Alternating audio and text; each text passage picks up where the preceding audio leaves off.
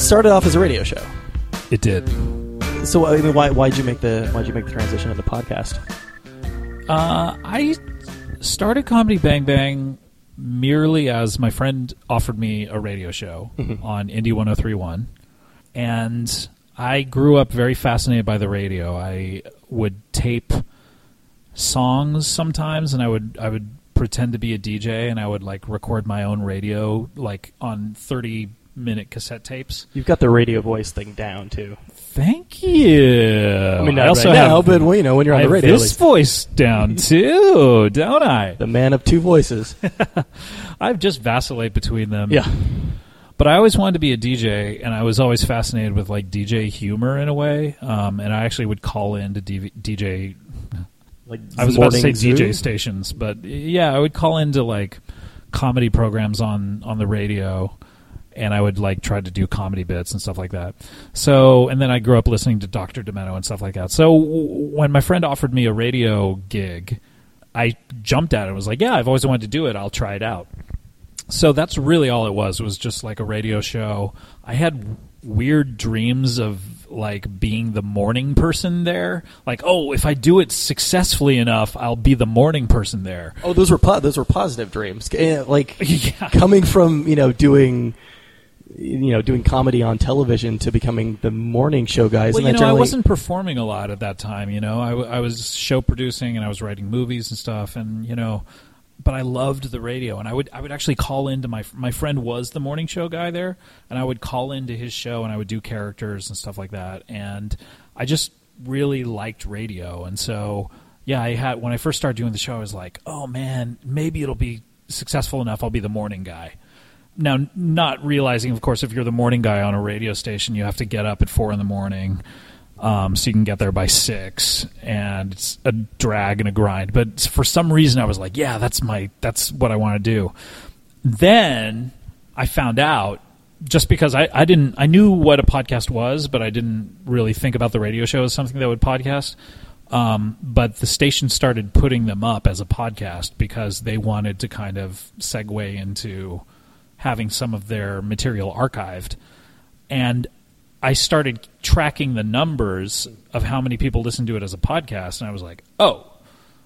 And I, I would see the n- amount of people who had listened to the radio live, and I was like, oh. Uh, It's like the radio. The radio is almost like a middleman at this point. yeah, the radio literally the most they would ever have was 500 people listening to it. It and because it wasn't terrestrial, that's the other thing is um, Indie 1031 went to indie1031.com at that point. So there would be 500 people listening. It's basically a live podcast. Yeah, there'd be 500 people listening. Meanwhile, there'd be thousands and thousands of people listening to the podcast, and I'd be like, "Oh, I don't want to be the morning guy anymore. I would much rather just do this as a podcast."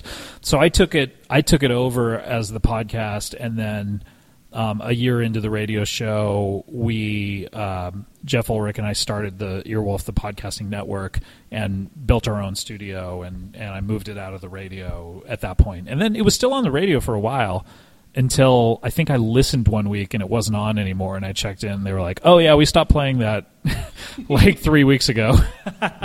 So, so you know, the the dream from, and it sounds like a legitimate dream of actually being a radio morning guy, um, to doing a podcast. Uh, was that was it something that you saw as you know being a potential living that you could actually make a you know kind of carve out a career for? Well, you know, I, I was making a living already, so that's the thing that is great about the podcast for me was you know I didn't get paid for it, so um, and that's why I was offered it. By the way, is because the station had just gone to internet only radio and they couldn't pay for any of their uh, show hosts.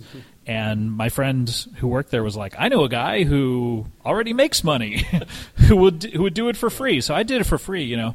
And um, so I never thought about it as something that I would like segue into. Oh, I'll make a living out of this. I was definitely when I first started doing comedy, I was a performer, and I was uh, I, I coming out of Mr. Show where I performed. Um, I had some deals to write sitcoms for myself to star in, um, and then just gradually.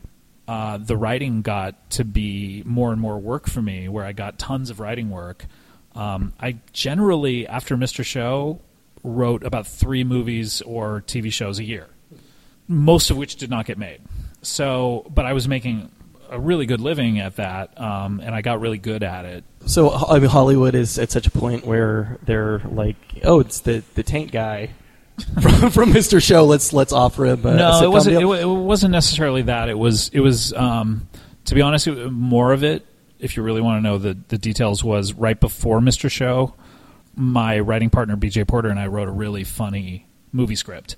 And once you write a like one funny script, you can use it as a sample to get a ton of work everywhere. So from the moment that I wrote that, I was just could work consistently.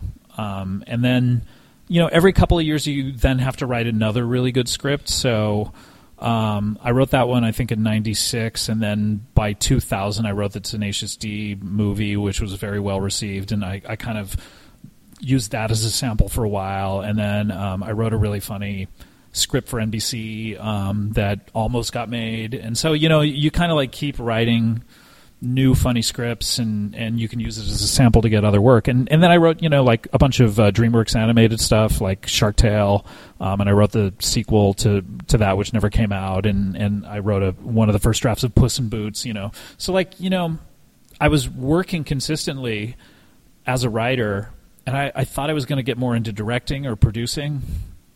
I did a pilot for Fox sketch show pilot which is how Between Two Ferns started because that was a piece you know, I was it. at the I was at the shooting of that. Oh, Actually. you were at the Right Now I show? was just think, I was just thinking of that today. Oh, that's so crazy. Yeah, because it, it, it kind of was what like six years ago. It's kind of a blur. It was a while point. ago, yeah. Do you Yeah. remember Between Two Ferns from that? I or? do. I do remember. Yeah, I do remember that. Yeah, so you know, like I worked pretty consistently, but I I thought, you know what, my time as a performer is probably over.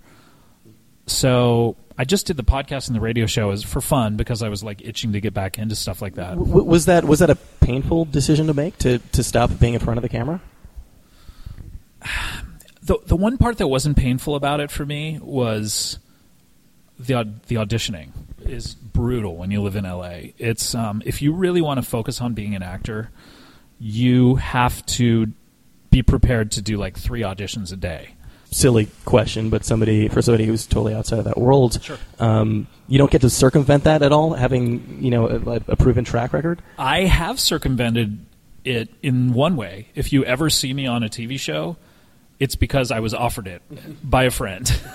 uh, Curb Your Enthusiasm, the Sarah Silverman program, um, any show that I've done recently, Children's Hospital, um, they've all been because a friend has offered it to me. Um, I, I don't know why, but I'm not that great of an auditioner. Actually, I did audition for the first Sarah Silverman program uh, episode that I did, and I beat out Jon Hamm for that part. Um, this pre Mad Men. That was that was the role of super handsome guy. No, no, he was too handsome to do it. I think.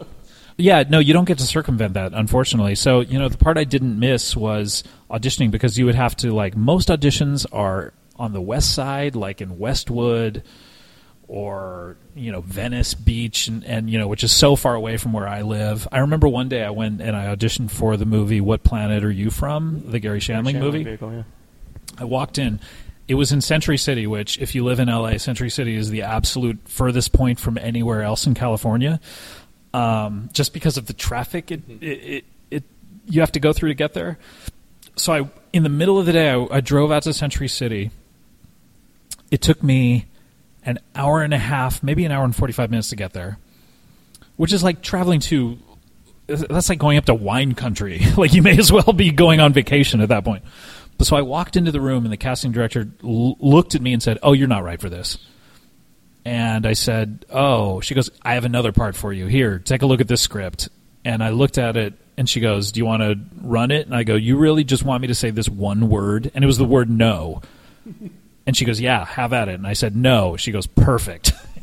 and then I drove another hour and 45 minutes home. Never heard from her again. And, you know, that's what that's what auditioning is like as an actor and my wife is an actress and so she I see it, you know, she's out there constantly hustling and to do that you don't have time to write especially not at the level that I was at, you know, like the stuff I was doing for DreamWorks, like Shark Tale and Puss in Boots and stuff like that, that is a daily job that you go in and you work at from the morning until night. You're in the middle of meetings and that's a lot of what writing is too, is like taking meetings and, and writing the next project as well.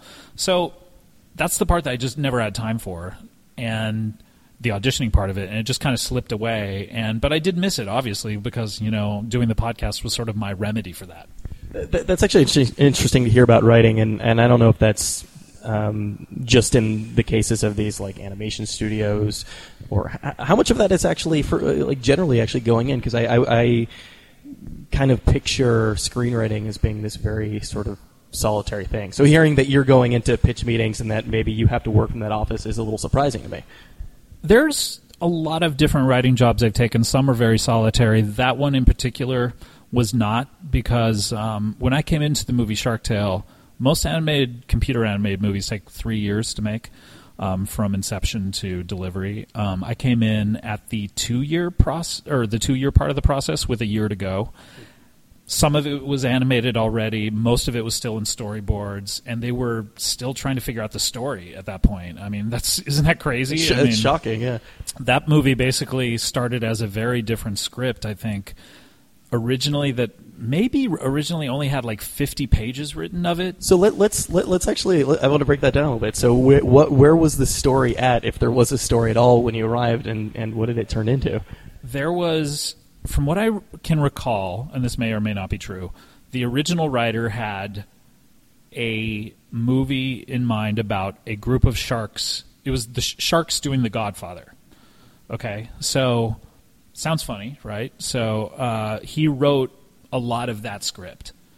Then I think what happened is Jeffrey Katzenberg, who you know is kind Oh, of Jeff, sure. a mad genius, said, "You know what would make this movie really popular is if we put the most popular movie star in the world in it, Will Smith." Okay, so then you have Will Smith committed to doing this thing, and then you have to pitch Will Smith, right? You So it was like it, it, it was it was pitched as this sort of this Sicilian thing, and then they brought this African American actor in. yeah, here's what they pitch it as. They go to Will Smith then and they go, "Hey," and and I've been in on these pitch meetings and they're really fascinating because they they put up and they did this to me to get me to do the movies, but they they make boards and boards and boards all around the room of artwork of of what the movie will be like and what their artists have done conceptually, right? And then they they draw they have their artists make up a lot of designs of the character that they want Will Smith to play, right? And they point to it and they they pitch the movie to him and they go, "Okay, the character that you're going to play is this guy who's a little tiny fish um, who has dreams of being a big fish. And they come up with a storyline basically, like off the top of their heads, about like you're going to be a big fish you want, or a little fish who wants to be a big fish. Off the top of their heads, in the respect that they don't really have it walking into the meeting. No, they have it walking into the meeting, but I mean, this is not written in a script at this point. They say you're going to be a guy who pretends to kill a shark, um, and uh, you're going to take credit for killing a shark, one of the mob sharks, uh, and that'll and then that makes you famous as the guy who. And they have a basic general idea of what the story is, right? Will Smith signs on to be a part of it because animated movies are, you know, huge and It, it, it's funny because I, I can't imagine a scenario where there's a pitch meeting with Will Smith like that, where he's not almost telling them what to do, or he's not kind But of that's, I mean, that's the, the really interesting part of it is, is like, you know, he, I'm sure, not to put words in his head, but I'm sure he knows it's a three year process and, you know, it'll, it'll come together, you know? And that's why I'm saying is, like Jeffrey Katzenberg is a mad genius in, in one way because so much of this stuff is come up with as they go along from the soundtrack. I was in there on like soundtrack pitching meetings where the exact same process would happen to like Ludacris. you know, like here's the script of the movie, here's all the artwork, here's why we want you to be on the soundtrack. Will you do a song on the soundtrack? And then they agree, you know. So I was part of that whole situation. Um, but the really interesting part of it is, is I was brought in there with a year to go, and a lot of the movie was not written, and uh, I was basically there to write the sequel to a movie that had was a year away from being written, but it was so not close to being written that they were like, "Hey, can you write some of the first one too?" And so my job became writing the first one, trying to rush to get it released. Um, and then by the time the first one came out, um, and we had written a really, really, really funny script for the second one, um, they they put it through the mathematical equation that said, "Oh, we can't make money doing a sequel." so e- even though they said, "Wow, this is the best script we've ever gotten at DreamWorks," they couldn't do it because they they wouldn't have made money on a sequel because of all the talent involved and how much they would have had to pay them and you know all, that, all those weird mathematical equations that they have that I'm not privy to. Is that an enjoyable experience at all? It's great. I mean, I found it really interesting. I'm a guy who like I I like being like a producer and a director. So what I found in those situations is everyone wants leadership. They all want to be told what to do, you know. So when I came in on Puss in Boots, for instance, um, there was already a draft, but you know, no one really knew what to think of it. They knew it wasn't quite right, and they just wanted someone to tell them what to do. So I would come into meetings and I would be like, "Here's my pitch of what to do," and I would be very confident about it and go, "This is what I think the movie should be." Now, of course, you know Jeffrey, who's um, again really great and has very strong a very strong vision of what he wants to do.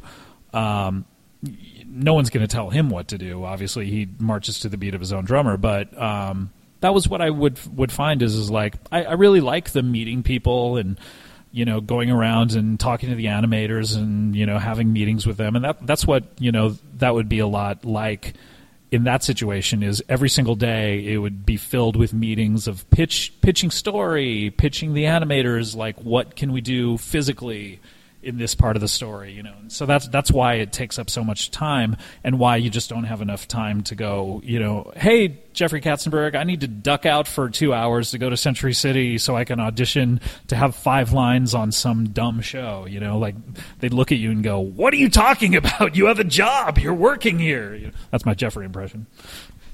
I mean, it's you know, it sounds like, and and this is probably the case with just about anybody in, in, in, the industry, but for a while there, you were trying to figure out exactly. You knew you wanted to be in entertainment. You were trying to figure out exactly how you kind of fit into that puzzle. Yeah, I wish that I had been a little more. Um, you know, I grew up as a fan of movies and of TV shows and of and of comedy, but um, I wish I would have focused a little more in my script writing on just the comedy part of it, um, because I kind of was like, I want to do all sorts of different things. So I wanted to do uh, these DreamWorks animated things because I loved the Pixar films and I loved Disney movies growing up. You know, I was like, yeah, I want to try that. I want to do a romantic comedy. I want to do. So I tried a whole lot of different genres um, when I really should have just focused on different on genres and comedy. In a sense, it sounds yeah, like right. I would always make them funny, but but you know, I spent maybe a year writing a kind of Cameron Diaz ish romantic comedy or Renee Zellweger-ish kind of romantic comedy that I was just banging my head against the wall because I knew like I like Working Girl, so I should be able to write one of those. Well, that wasn't really my strength, and I should have just like really focused on doing you know kind of hard comedy movies, you know, like The Hangover and stuff like that. And that's the one thing that I kind of wish I had done in my 30s a little more is just really focused on that. But, you know, I mean, now I have a TV show, so Fuck all y'all.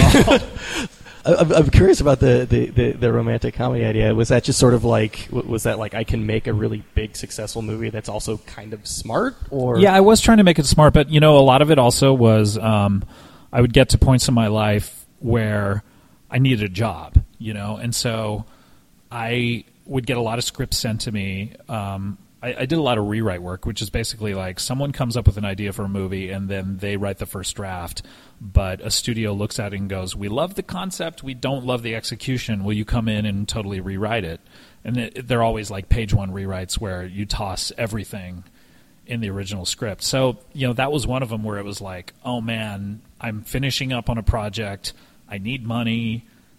This is one that I think I can do because like I would read it and go, "I have an idea for that." Without really thinking through hey you're going to write this for a year you know?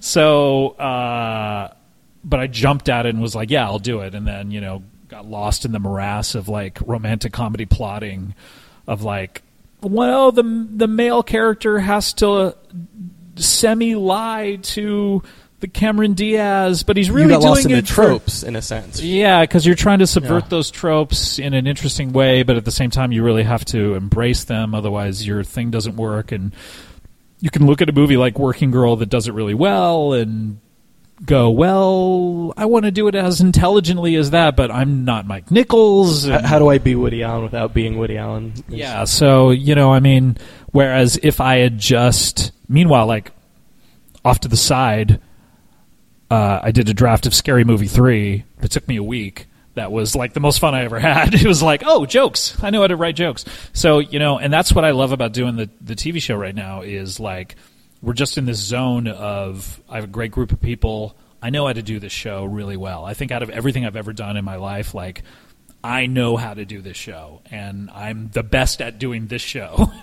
and you know, like it or not, there's no one who can tell me how to do this show better. And when I when I go into the editing room, we're all a team, definitely. But I feel I'm never like in that space of like, what do you guys think? What like, I know how to do this show, and I I'm having a great time doing it. I think it's super funny, and it's totally my sense of humor. And so, you know, now I feel like I'm in the zone. Whereas for about ten years, I kind of was like trying to write stuff that was not my specialty.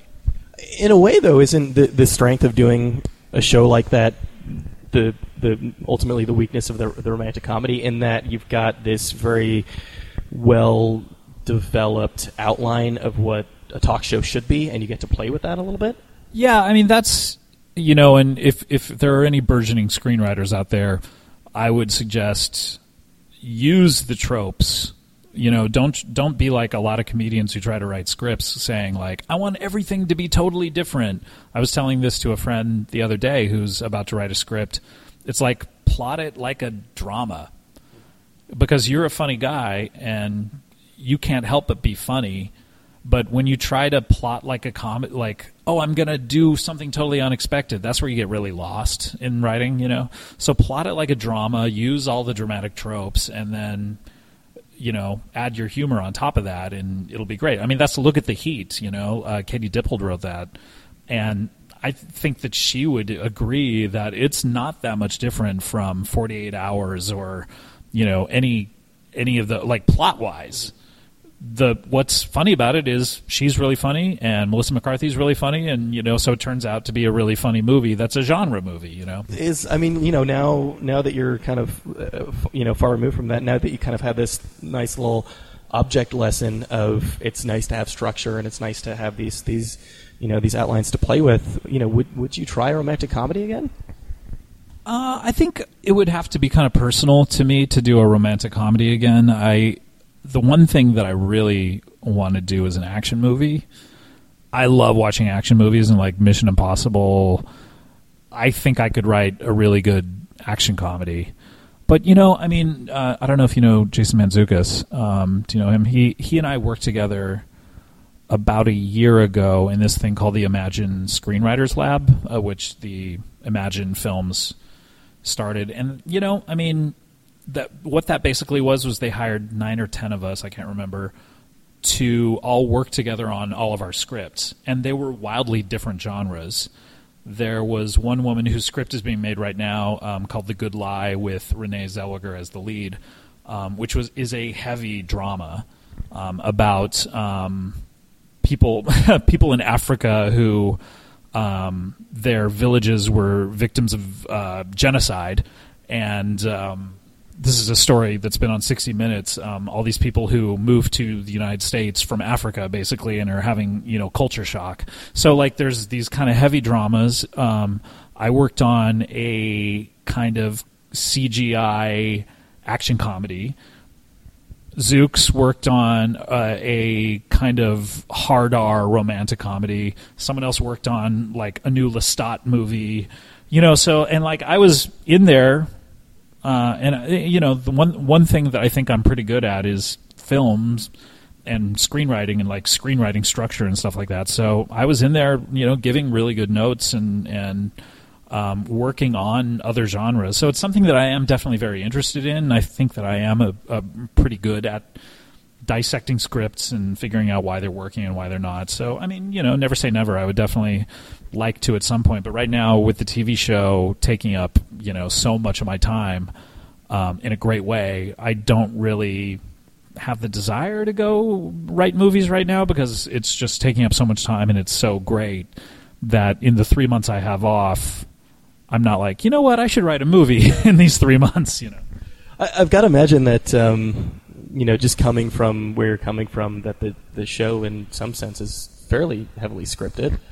Uh, it's about half and half. Uh, if you ever watch it, and I, you know, I'd encourage you to do so. Well, there's you know, sir, there's there's the interview. I mean, I'm wondering how. Yeah. seem- is that is that entirely organic? The interview is totally, except for the pi- the the piece right before Act One ends, which is always scripted. Um, the interview is always improv, totally improv. The person never knows what I'm going to ask.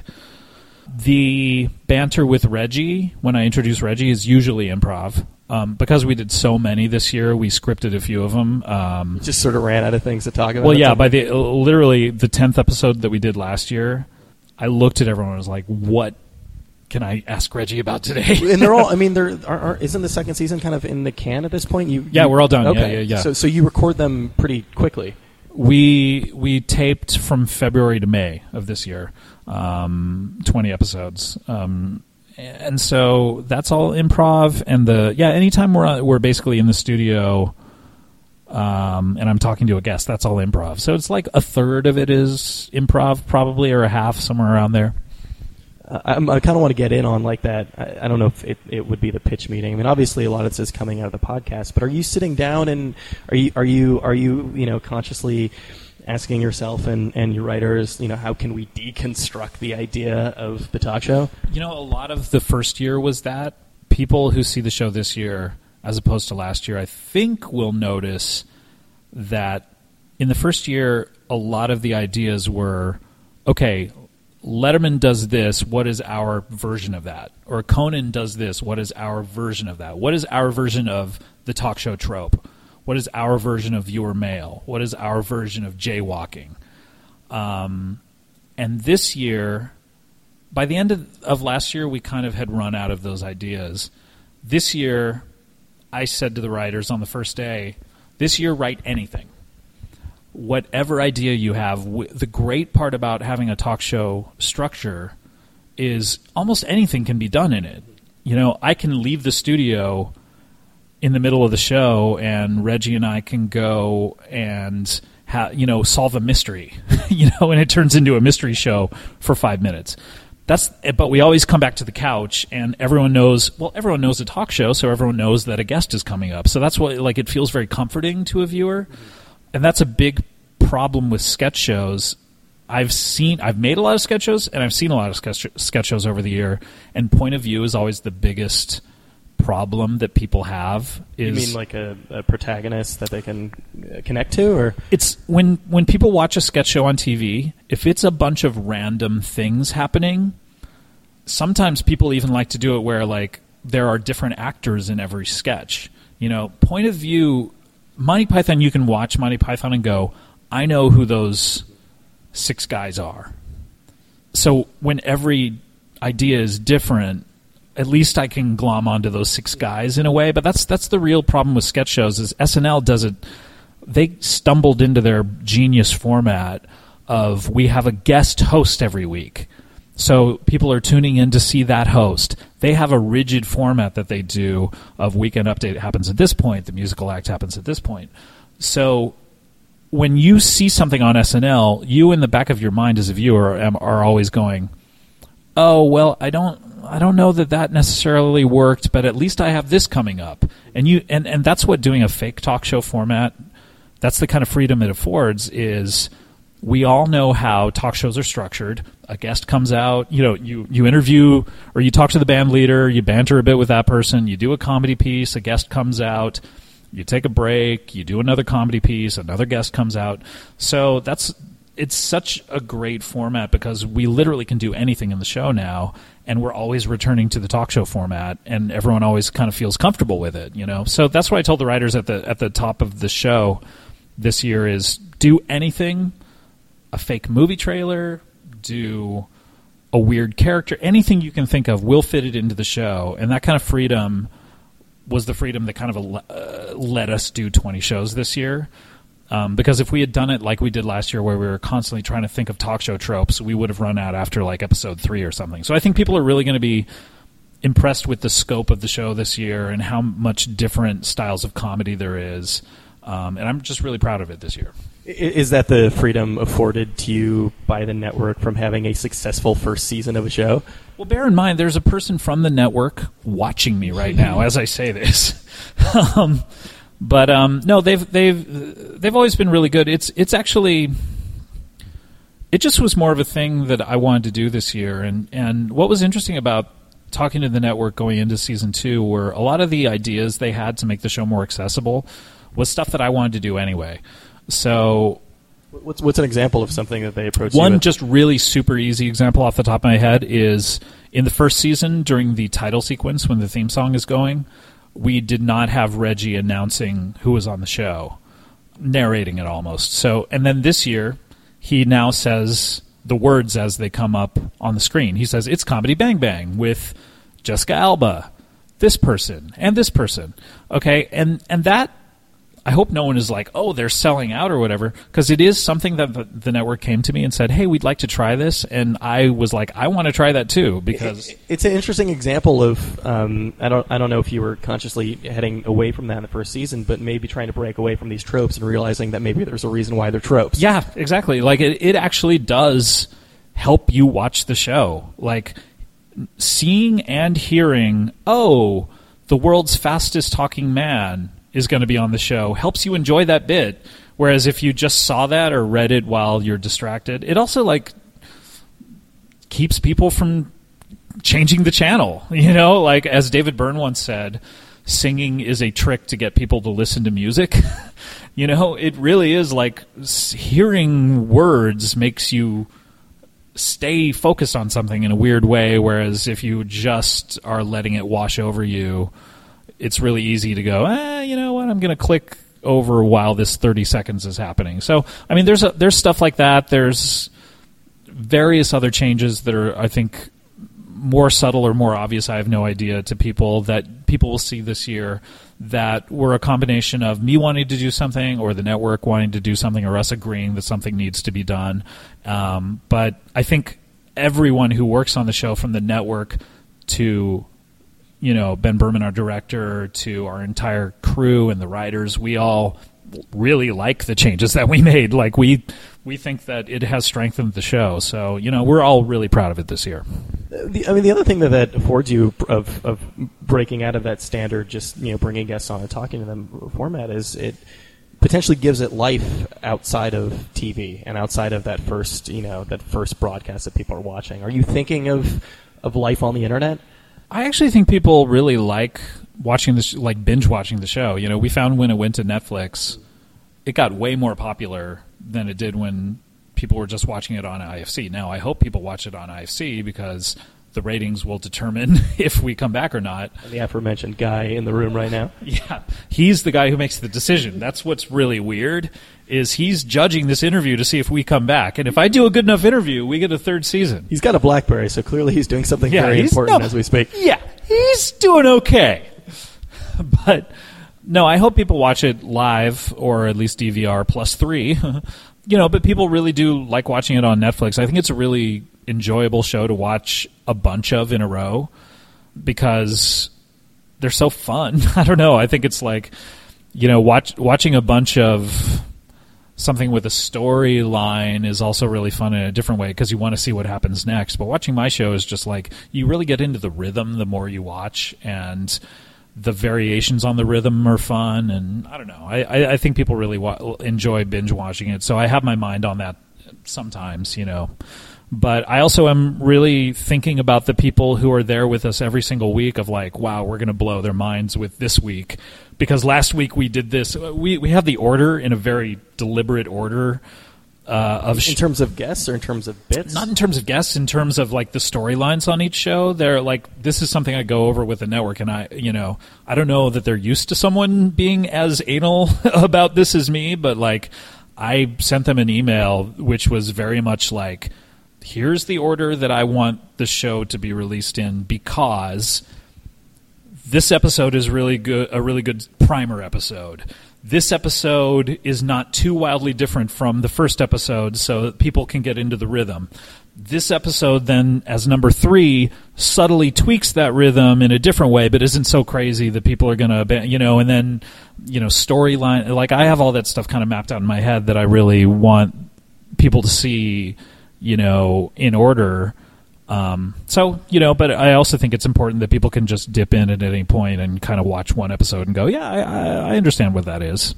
Getting back to that idea of of giving people you know something to to, to get get back to, I guess in a sense, you know, are are you are you developing yourself and Reggie as, as characters? I mean, is there is there almost a, is there a character arc a, across the season? A little bit. I I personally, my character has an arc, which is really stupid, which I hope people will enjoy. I'm waiting to see when people pick up on it. Um, but my character does have an arc. And that was one thing that I pitched to the network of like, there is one particular episode I was like, this really has to come towards the end of the run because my whole character arc that no one cares about is wrapped up in this episode. And to have it earlier in the run, um, would spoil it, I think. But um, th- as far as Reggie and I's relationship, the people at the network have said, you know what, you guys really seem like your relationship is kind of deepening this season. And I think a lot of it is, is we try to have more storylines this year. But there's one particular episode that comes out really late, which even the crew was like, this is a really touching episode. they were like, they, they, they, you know, the guy who's who's my camera, who's focused on me all the time, um, he was like, that episode is really, really good and really like he was like, I was kind of choking up while you guys were filming it. Was it was it touching in the writers' room? I don't want to take necessarily a lot of credit for the writing because um, I, I was less involved in the writing this year than I was last year, um, in the sense of I just had less time this year. But there were certain episodes that I wrote um, a lot of, and that was one of them. And that one, I was really like, I can sometimes in the writing, I really like the sentimental stuff, you know. So like, I wrote a lot of the Christmas episode, um, and the first draft of the Christmas episode that came in was really cynical and was really like comedy. You know, I mean, our writers are great, and they were trying to do takes on cynical writer takes on Christmas stuff, and I was like, you know what? Let's put a little more kind of sentiment sentimentality yeah. in there to balance it out. And at the end of it, I think the Christmas episode is really like sweet in a way. And like when we were filming it, people were going, "Oh," you know, and still kind of dirty and cynical and fun as well. You know, so I mean that's kind of the balance for me. Like what I really enjoy doing with Reggie is kind of playing on our quote friendship unquote. Um, and really playing. it doesn't necessarily have to be in quotes. The uh, well, I mean, guys don't talk much. no, I mean our TV friendship. You know, because like on the TV show, we are best friends. I really enjoy writing those scenes of us like hanging out and like, oh yeah, we hang out every day on the TV show. Like we go home, we like we live together. Apparently, you know. Oh no, actually, I think we have two totally different different houses. But in one sketch, we live together. But, it, but it's like it's it's definitely got that Monkees or like the yeah. Pee-wee's Playhouse feel to it, right? Exactly. Like we're a family in a way, and that's one thing that I like about doing the TV show is it's not a sketch show where every single week it's not like the Whitest Kids You Know or something like that, which you know is a great show, but every show you would see would be wildly different. They would be playing totally different, or Monty Python. They'd be playing totally different people. I really have to start from scratch every time. Yeah, I really like the no. It's Reggie and I, and we have this relationship, and it's gonna. It does have some arcs, and later on in the season, some of the stuff will pay off, and I think it's you know that's really really cool about the show. So why why does the uh, why, why does the podcast still survive? Why why have you kept that around? Why would I give it up? It's I mean it's fun to do. It's um it's what got me the TV show. So and people love it. Um, I, I guess I asked from the sense of, of potentially cynical question, but you know mm-hmm. it seems like podca- the podcasting world is full of people. Um, I'm not saying this is in any way indicative of you, but it's full of people who are using. How dare you? You're, you're the it's worst. Full of people. full, of, full of people like you, Scott. Uh, full, full of people who are using um, what's a pretty open platform to get your voice out there to kind of work towards something else. So you weren't really necessarily yeah. working towards let me get a TV show out of no, this. No, not at all. It was surprising to me when they offered it to me. I, I was doing it for fun, and I hope that people don't do podcasts in that cynical way of well, I have to have one in order to get my face out there or my name. Because, I mean, first of all, no one's watching your face when you're doing a podcast. So, I mean, that's a problem right there.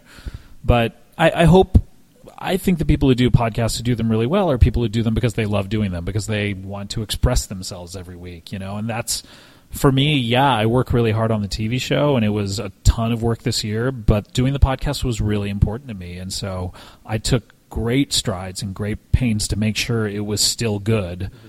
while I did the TV show. And most people did not even know I was working on the TV show because IFC announces it really super late for some reason. So, like, we were picked up back in August of last year, and IFC did not announce it to the world until February. so, we were working on the TV show from October of last year through May of this year. So you're not allowed. You're like you're not allowed to tell anybody publicly. No, and and you know, owning my own business, I understand that is because every company wants the right to control their own media and PR. You know, and they have times that are beneficial for them to really, you know, make big splashes and announce things. They can't. It can't just be like. I get the call one day and I hang up and like tweet it, "Hey, we're picked up." You know, I mean, there are like marketing plans for this kind of stuff.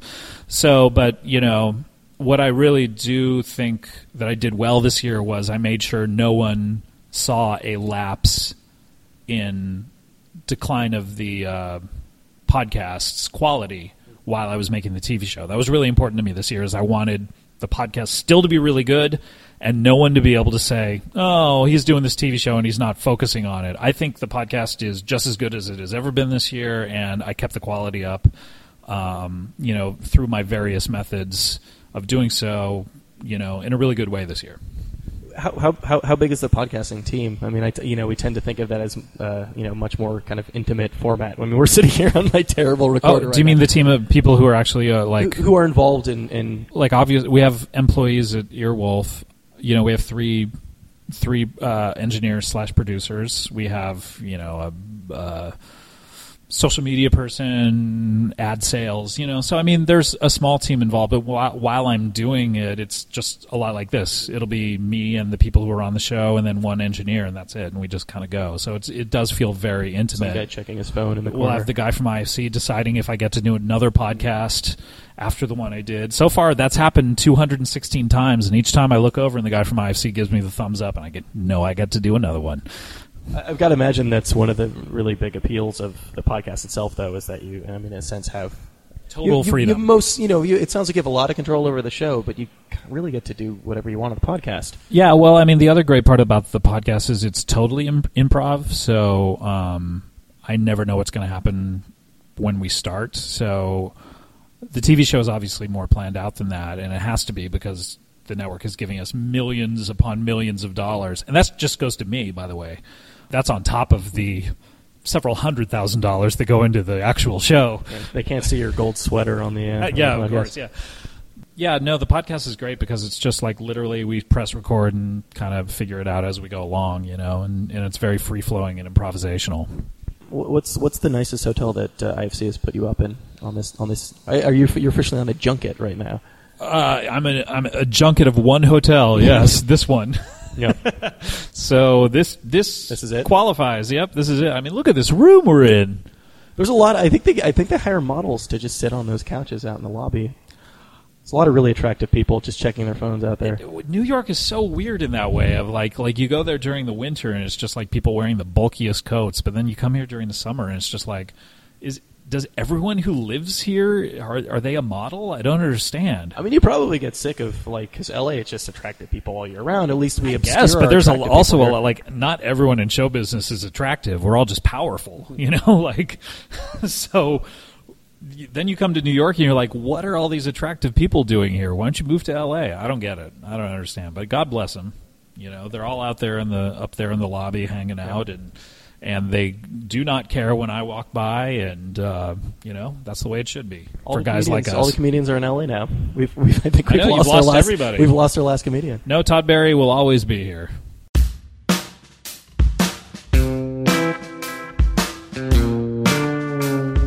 So I'll, I'll just uh, I'll say this right off the bat. If you uh, if you ever are about to sit down for a podcast interview, with a with a sort of seasoned podcasting professional. Don't draw too much attention to how shoddy your uh, your your rig is, because um, you know odds are pretty good that uh, things things won't end up too well uh, by the time you actually sit down and listen listen to the thing. Um, that's that's exactly what, what happened here. But uh, thank you for, for bearing with it. Thanks for listening so much, and hope uh, hopefully my side wasn't uh, wasn't too unlistenable. But let's be honest, you, uh, you weren't tuning in to hear me talk. But uh, had that exact conversation with uh, Scott Aukerman. met him in a, a, basement in a midtown hotel, which now that uh, now that I'm saying it out loud, actually sounds pretty seedy. But uh, super nice hotel and um, shockingly, shockingly nice conference room uh, in the basement down there. But uh, I had a kind of a jumble of wires and, and, talked about that for a little bit. And you know, he mentioned that he had just been on a uh, podcast with. Um, very very famous local New York City comedian. Um, was was pretty unimpressed by his rig, so uh, talked up mine a little bit. And of course, um, you know, didn't end up too well, but uh, great conversation nonetheless. Really, really enjoyed speaking to Scott Aukerman. Um, so thanks so much to him for taking the time. Thanks for, to uh, thanks to IFC for setting that up. New uh, new season of Comedy Bang Bang, second season. Uh, you can watch that uh, right now on uh, IFC. Um, if you liked what you heard, send us an email. It's riylcast at gmail.com. Follow us on Tumblr, riylcast.tumblr.com. Um, and I guess uh, don't forget to rate us on iTunes. And uh, we'll uh, we'll join you again next week. I've got uh, several good interviews lined up. Got an interview with, um, with DJ Spooky coming up in the very near future. Uh, got a, a, trio of interviews that uh, we did out in Portland, so stay tuned for those. And and a bunch of good stuff coming up on RIYL.